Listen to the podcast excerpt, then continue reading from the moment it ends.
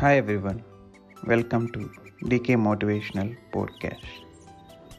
In this episode, we are going to know about effective utilization of energy. Before going to the concept, let's have an example of cricket match. India won the toss and selected to bat first. Saurav and Virender joined together to start the opening. Saurav played consistently and scored the runs in all possible ways. Virender utilized all his opportunities to score boundaries and sixes with more energy.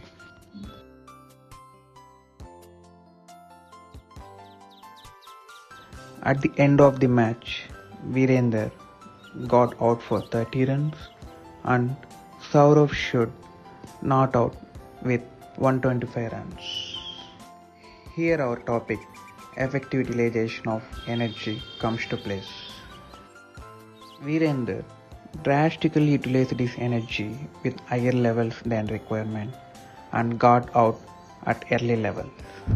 Whereas Saurav has effective analysis of his energy levels and utilize right amount of energy to play boundaries and sixes with consistency and stood top in the scoreboard. This scenario can be related to your educational environment, job environment, and business aspects as well. In job environment where a task is split into 10 parts and given to 10 people to complete in 10 days. But one among them is more effective and completed his part of the task in 3 days. Thus, eventually, the burden on remaining 9 people is increased. That resulted in deviation of healthy employment cycle.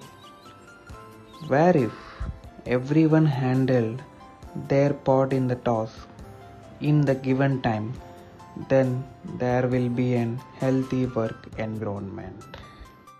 Likewise, effective utilization of energy can be followed in every aspect of our actions to attain peace and success.